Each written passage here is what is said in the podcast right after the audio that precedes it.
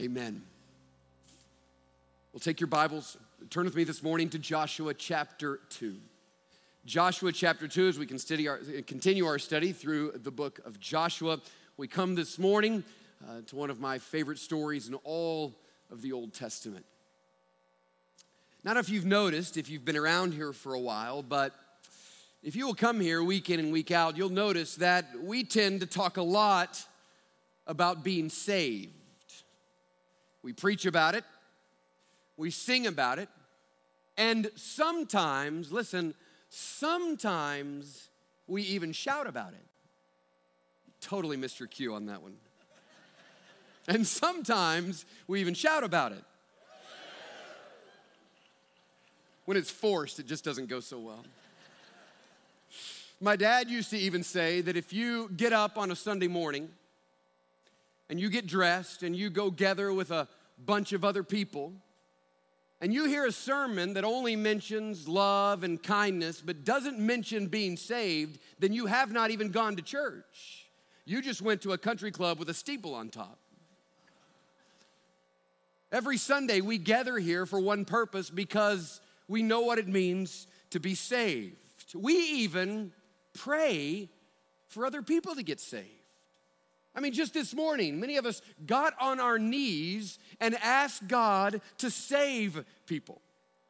And this afternoon at four o'clock, we're gonna gather together in a room here, and you know what we're gonna do? We're gonna talk about how you can tell other people how to be saved. When you come and join our church, do you know what we're gonna ask you? We're gonna ask you how you got saved. We're gonna wanna know your personal story of how it is that you were saved. We act like there is nothing more important and nothing better than being saved. Now, I don't know of any story in all the Old Testament that explains why that's the case more than the story in Joshua chapter 2. It is one of the great salvation stories in all of the Bible. And if you have been saved, this story will remind you why it is that we sing and preach and shout and get excited about being saved. And if you think the whole thing is rather strange, and you have questions about why we talk so much about being saved and what we mean about being saved, then this story will answer the most important questions that you may have about what it means to be saved. Let me remind you what's happening. God is leading his people into the promised land that he promised them generations ago. Now, the reason they have not already received this land is not because God was not faithful, but because the people have not been faithful. They have continued to grumble and complain and have not been able to receive the land that God was promised. But God is faithful. And this is the generation that is going to experience life as God intended for it to be we will see at the end of Joshua God's people living in God's place, experiencing God's peace and God's presence. And God is leading his people into the promised land that there they might fulfill God's purpose of making his way known to the ends of the earth. And in chapter one, Joshua has been commissioned. He is the one that God has called to lead his people into the promised land, and the people's success is dependent upon how closely they follow Joshua. Joshua is a picture of Jesus Christ for us. That in the same way their success is determined by how closely they follow Joshua, our success is determined by how closely we follow Jesus Christ. The people are ready, they're prepared, they're about to cross the Jordan River where there's all of these cities, all of these states inhabited by all kinds of nations in the place which is supposed to be the promised land. And so God is going to lead his people over the Jordan to inhabit that land and to drive the other people out. Now, it is here in which we get to Joshua chapter 2. It tells us at the very beginning that Joshua, the son of Nun, is here in an unfortunately named city that we're going to call Shittim in verse 1. You awake this morning? It says it is there that Joshua calls two spies, and he is going to send them into the land. And here's their basic instruction go view the land, especially Jericho.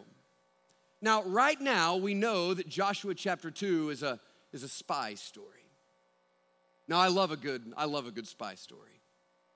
I love some of the classics like North by Northwest. I I love cool spies like James Bond. I like tough spies like Jason Bourne. But if I'm honest, my favorite spies are the Jacques Clouseaus and the Barney Fifes. There is no spy in history ever been better than when Barney Fife dresses up like a cleaning lady to go ensure the security of the bank. Does anybody, some of you remember this? This is spying at its best. That's the kind of spy stories I like. Now, it is hard to discern here at the beginning which direction this story is going. Do we have the James Bond and the Jason Bournes, or do we have the Barney Fifes? I say, why is that the case? Because it begins with a genius move. Look at what it says. So they went into Jericho and they came into the house of a prostitute whose name was Rahab, and they lodged there.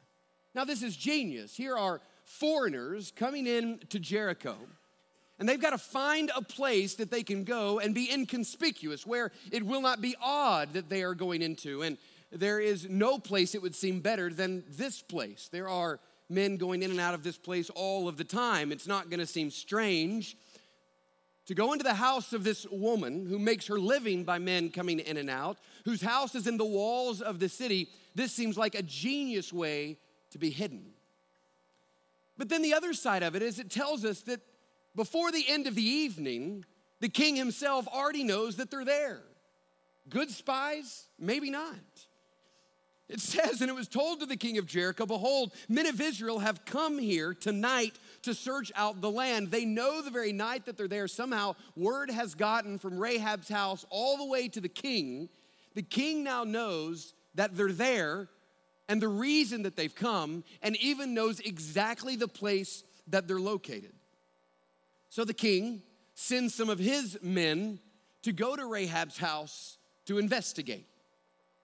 Now, you can't imagine what this moment was like for these two spies. When all of a sudden it's found out that the king knows that they're there, the king has then sent his men to Rahab's house to apprehend them. And Rahab takes them up to the top of her house and hides them under flax like a big pile of wheat. Sounds itchy, but if it works, it works. And here they are hiding under that flax, and they hear a, a knock on the door most likely a, a rather aggressive knock. And there are the soldiers saying to Rahab, Bring out the men who've come to you. He entered your house, for they have come to search out the land. We know they're here and we know why they're here. Bring them out. Now, I don't know if the men have any idea at this point how this story is going to go. I mean, why in the world would Rahab risk her life to hide two men who have come in specifically to destroy her city. I mean, what would it be in it for her to risk her life lying to these men, knowing that if they come in and find the men, she and her family will certainly be killed? But let's just say she decides to do it. The question is does she have it in her? I mean, can she pull this off? Can she stand in front of the king's soldiers and try to act like she knows nothing? Now, that's exactly the direction she decides to go, but the question is still out can she do it? In a way that the men don't have it figured out that the spies are at her house. Now, it tells us in verse 4 that she does it in an incredible way. She plays it perfectly. Verse 4 says, She said to them, No, you're right. No, true. The, the men did come to me, but I didn't know where they were from. And when the gate was about to be closed at dark, the, the men went out, and I don't know where they went. And if you'll pursue them quickly, maybe you'll overtake them. Here's an Oscar winning performance. I mean, she just knocks it out of the park. No, you're right. They were here and I saw them. I don't know. I don't know who they were and I don't know why they came. And I told them that they needed to hurry up and leave. And, and I bet if you'll leave right now and go after them, I bet you'll be able to catch up with them and get them. And that's exactly what the king's men do. They leave, it says that they go outside of the city all the way to shores of the Jordan, where on the other side, 2.5 million Israelites are waiting to invade and try to find these men. Now, after they've gone, it tells us that the gate has closed in verse 7. The men seem to be stuck inside. They've escaped this moment, but will they be able to get out of the city alive and back across the Jordan? Well, Rahab has a plan. She is going to, in just a minute, find a way for them to get outside of the window of her house, which is in the city walls, outside of the city, even though the gate is closed, and be able to, by night, escape and get back. She has the whole thing mapped out. But before she does that, she goes up to the top of the roof and has a conversation with these two men. The conversation is recorded for us in verse 8. It says, She comes up to them on the roof and she says to the men, I know that the Lord has given you the land. In other words, I know that you're about to take us and you're gonna win. And I know that the fear of you has fallen upon us, and all the inhabitants of the land melt away before you, because we've heard how the Lord dried up the waters of the Red Sea before you when you came out of Egypt, and what you did to the two kings of the Amorites who were beyond the Jordan, to Sihon and Og, whom you have devoted to destruction. And as soon as we heard it, our hearts melted, and there was no spirit left in any man because of you. For the Lord your God, He is God in the heavens above and the earth beneath. Now then, please swear to me by the Lord that as I have dealt kindly with you, you would also deal kindly with my father's house that you would give me a sign that you will save alive my father and mother, my brothers and sisters, and all who belong to them, and deliver our lives from death. And the men said to her, Our life for yours, even to death. If you do not tell this business of ours, then when the Lord gives us the land, we will deal kindly and faithfully with you. Here's what she says She says, Listen, I know what's about to happen. All of us have heard. We've heard the stories of what happened when you crossed the Red Sea, and we've heard the stories about how the armies of Pharaoh came and followed you into the sea, and the sea closed up, and all of that army was destroyed. We heard that after that, you went into other cities and how you destroyed those cities, and every place you've gone, you've won. We know that. And we know that just on the side of the Jordan River, there you are camped, and we know that you're about to come over the Jordan at some point, and you're gonna take us as well. As a matter of fact, everyone has heard, and all of us are terrified. We all know that judgment is certainly coming we also know that your track record is good, and we're confident that we're going to be destroyed. So she says, I just want to make a deal with you. I, I, I don't want to be a part of the people who get destroyed. I, I want to be saved. And if you would, because I've dealt kindly with you, would you ensure somehow when you come into this city that my family would be saved? And they make a deal with her. And that's what they go on to say in verses 15 through 21. They essentially say this they say, okay, here's the deal. If you keep your end of the deal, we'll keep our end of the deal. If you ensure us that you will not tell anyone, but you will remain faithful and you will keep this to yourself, then do this take a scarlet cord and tie it outside of the window and when we come in and invade Jericho, we will destroy everything in Jericho, but we will ensure that you and your family stays alive. It says in verse 21, she said, according to your words, so be it. She sent them away and they departed, and she tied the scarlet cord in the window. It tells us in verse 22 that the spies departed. They went into the hills and they remained there three days until the pursuers returned, and then they made their way back to the camp. It says that when they come back to the camp, they say to Joshua, verse 24, Surely the Lord has given all the land into our hands, and also the inhabitants of the land melt away because of us. In other words, they got exactly what they came to get. They wanted to get a report of what this battle was going to be like. They come back and report to Joshua. Joshua, it is as we imagined. Every single person in Jericho is trembling because they know that we're coming. They know we're going to win. Everyone is trembling at the thought of us. The spies accomplished their mission. Now, this, this, is, this is a great story. But here we are, 3,500 years later in Bogart, Georgia, and I don't think, as far as I know, we have any massive armies on the horizon that are about to take us down. And you just kind of came to church this morning, planning on going to lunch afterwards, and you're thinking that's a great story, but I have no idea what that story has to do with me.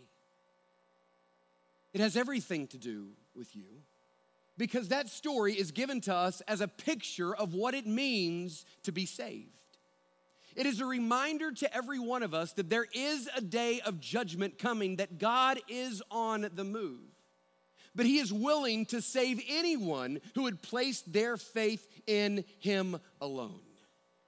The entire story is pointing us to today and a reminder of Jesus Christ, who is Lord of all and King of kings, who is advancing his kingdom, and only those who are on his side will win.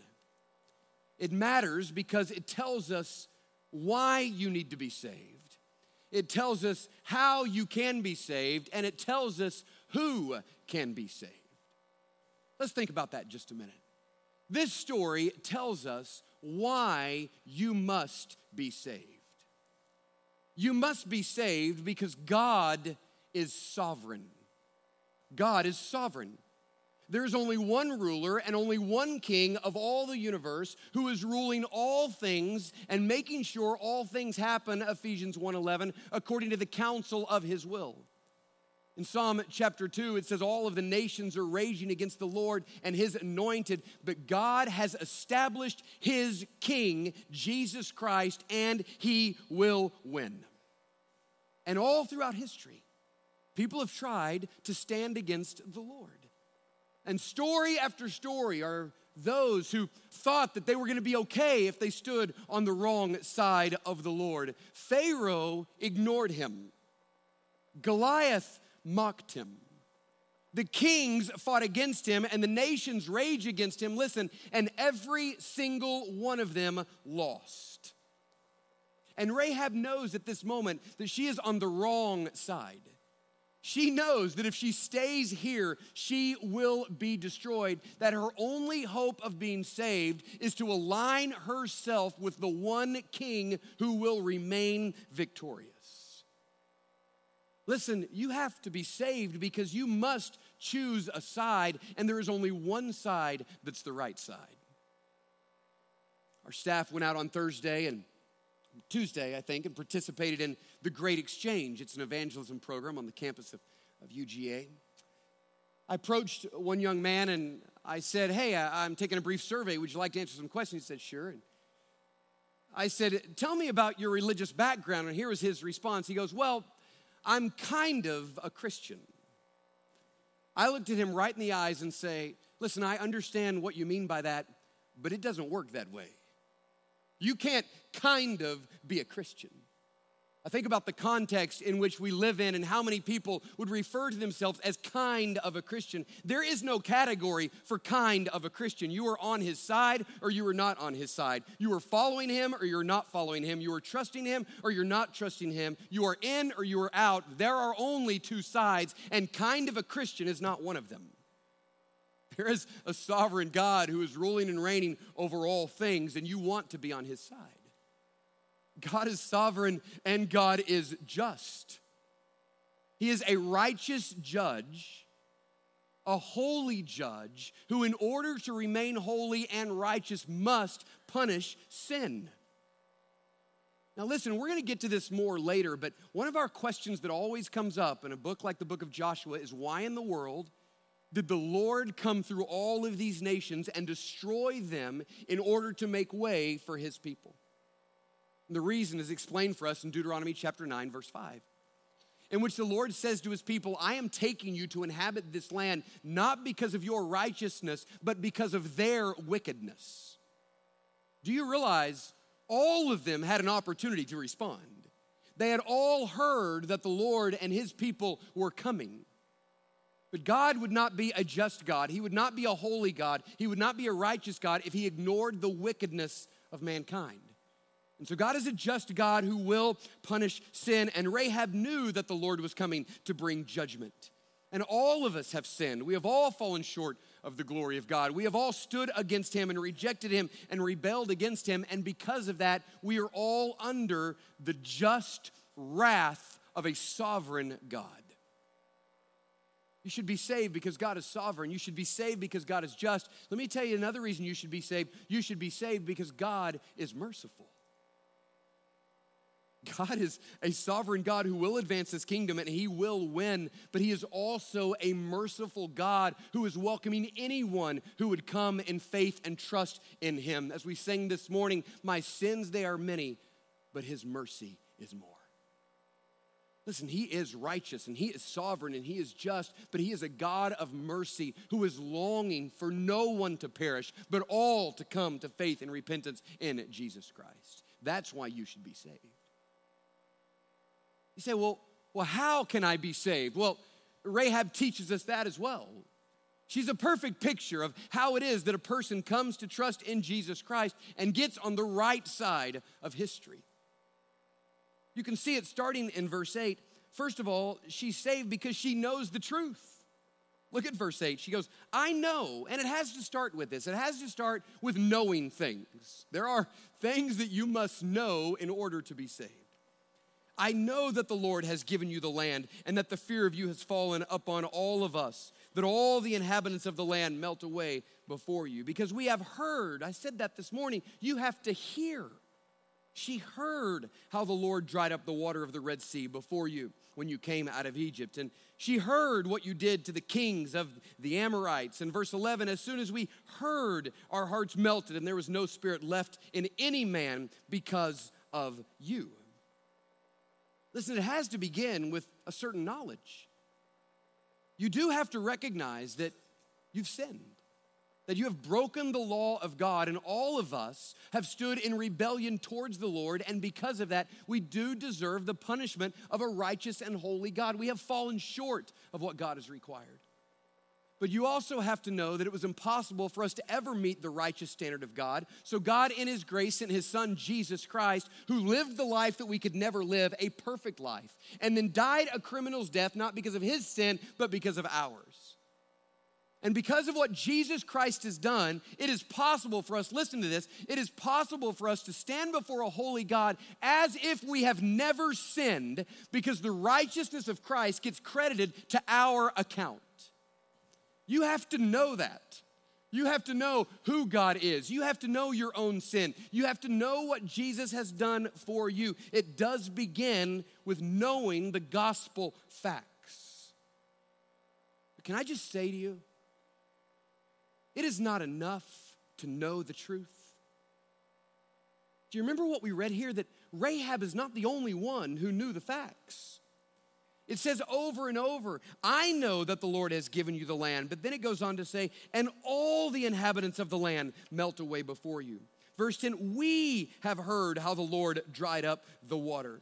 Verse 11, as soon as we heard it, our hearts melted, and there was no spirit left in any man because of you. Listen, it seems that everyone in Jericho was aware of who the people of God were but there was only one family that was saved.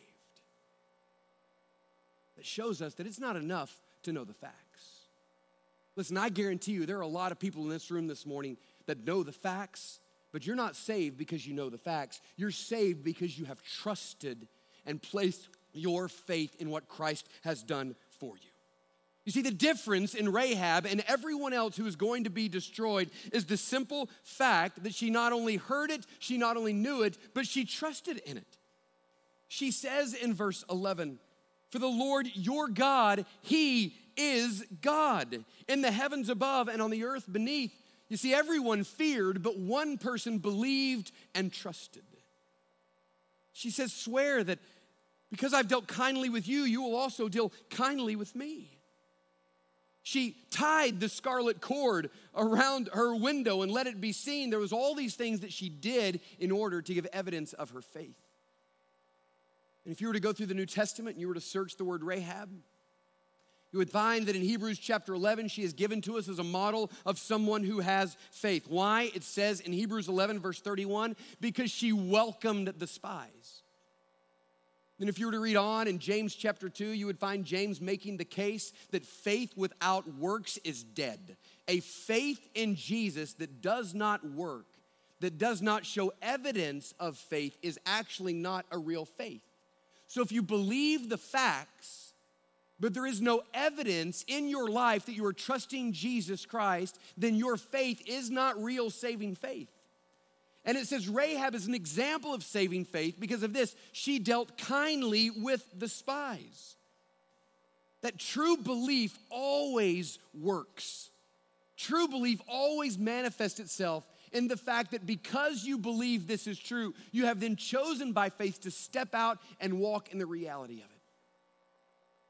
This is why the New Testament tells us that if you're a believer and you've trusted in Christ, what are you going to do? The first thing you're going to do is you're going to step out in believer's baptism. Why? It's evidence that you actually trust in Christ. Some of you this morning need to be baptized. Some of you need to take that st- first step of obedience as evidence of your faith and trust in Jesus Christ and been baptized. The New Testament tells us if you're a believer, you're also, like Rahab, gonna join with the people of God. You're gonna get involved in a church. You're gonna join a church. You're gonna be an active part of the people of God. You are going to begin a life of following Jesus Christ, and there is going to be some outward evidence that you trust the Lord. And I'm so terrified in a church like ours that are all kinds of people going to heaven because think they're going to heaven because they know the facts, but they have not actually placed their faith in Christ as evidenced by a life that is following Jesus Christ. You have to know the truth. You have to believe the truth. And can I tell you the, the third thing? If you want to be saved, you just got to ask. You got to ask. I love the simplicity of this. Rahab asked. She, she wanted to be saved. Look at what it says in verse 12. Now then, please swear to me by the Lord that I have dealt kindly with you. You also will deal kindly with my father's house, and give me a sign that you will save alive my father and mother, my brothers and sisters, and all who belong to them, and deliver our lives from death. Rahab asked to be saved.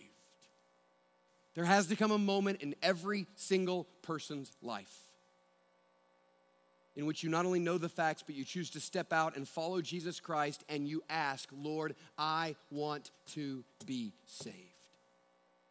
Reminds me of Romans chapter 10, in which it says this if you confess with your mouth that Jesus is Lord, and you believe in your heart that God raised him from the dead, you will be saved. For with the heart one believes and is justified, and with the mouth one confesses and is saved. For the scripture says, Everyone who believes in him will not be put to shame. You got to ask. You can't be presumptuous with this. You come to a moment in which you say, Lord, I acknowledge the truth. I'm ready to step out and trust and follow Jesus. And so I ask you, Lord, by your grace, would you save me? And by the way, you're not saved because you ask. You're saved because God is gracious. But there is no one that is saved without stepping out in faith and asking the Lord if they could be saved. Now, here's what I love the most about this story. Not only does it tell us why you need to be saved and how you can be saved, but listen to this it tells us who can be saved. Who can be saved? Now, I do want to be careful this morning because um, I love the fact that we have children in the service. My children are here this morning, so I want to be careful, but I also want to be honest that Rahab is an immoral woman in a thriving immoral business. Somehow the spies knew before they got there that this was the place to go. Somehow word was out that Rahab existed, and I have no idea how she got there. Man, wouldn't it be just incredible to know Rahab's story and what happened in her life and what happened in her past? What was it inside that led her to give her life to this, trying to seek the approval from all these other men because she had never gotten the approval from the Lord?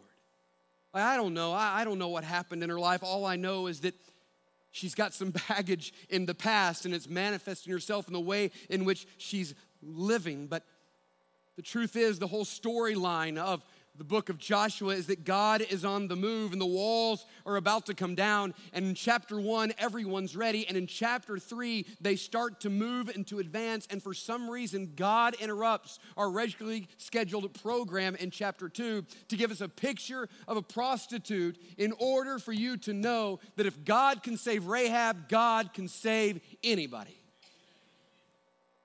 Like, why Rahab? Just to remind us that no one is beyond the grace of God. just to remind us that it is not about your past, it is about your present. Will you choose right now to trust Jesus Christ? What an unbelievable thought. And can I just tell you this, lest any of us have a bit of arrogance in our heart, all of us are Rahabs. Every one of us come to God broken with all kinds of things that if anyone even knew, we would be deeply ashamed. Imagine the thoughts and the intentions of our heart all exposed. Let me tell you, they're already exposed before a living God, and He's still welcoming us in to His presence by trusting in Jesus Christ. Let me tell you, as you read the rest of the Bible, this spy story turns into a Hallmark movie. Now, I live with five women. I can talk about Hallmark movies much more than spy movies. I've seen me some Hallmark movies. I could, if given the chance, in 30 seconds, give you the plot of every single Hallmark movie that has ever been written. You stick up flashcards of certain men and women, I can tell you exactly what movie they've been in and how most of them have been in nine Hallmark movies over the last 10 years. God saves Rahab. Listen to this. Rahab is then included into the people of God. So, so as the people advance in to Jericho, Rahab is included into the people. Now, we find out that Rahab gets married. And she gets married to a man named Salmon, who was one of the two spies. And then you go to the book of Ruth and you find out that in the direct line of Ruth was Boaz, who was the father of Obed, who was the father of King David. And you go to Matthew chapter 1 and you find in this royal lineage of Jesus Christ, Rahab is there. That Jesus himself is coming from the lineage of Rahab. Now, the glorious news of that is that Jesus Christ does not simply want to save you from eternity separated from Him in hell. He wants to begin right now taking your broken life and putting it back together again. Right now. What an, uh, none of that was necessary. We could have just known that she got saved, but if you trace it through, it tells us that God was beginning to put her very broken life back together. And it's exactly what God wants to do for you moment by moment, day by day, God allowing you to experience through Christ life as it was meant to be, for you to no longer be giving yourselves to all kinds of things that you think are going to bring you satisfaction that will ultimately all disappoint. But at this moment, give your life to Jesus Christ, believing that there is nothing better than being saved. So, can I just say, if you have not been saved, what are you waiting for? If you have not been saved, what are you waiting for? This is a fact that God is coming to judge all people, and only those who are lined up with Christ will be saved. Why would you not be saved this morning? Why? When we stand in just a moment, would you not immediately come up, even if people think you might be saved? Even if you're visiting this morning and come and take a pastor or someone here by the hand and say, Listen, I need to be saved. Why would you not do that this morning? This is the time to call upon the name of the Lord. And if you have been saved, can I simply encourage you to remember what has been done for you, who you were, and who you are becoming, and rejoice in a God who would save you and make you a part of his family and begin to put your life back together again. It is good to be saved. Let's bow our heads and close our eyes this morning.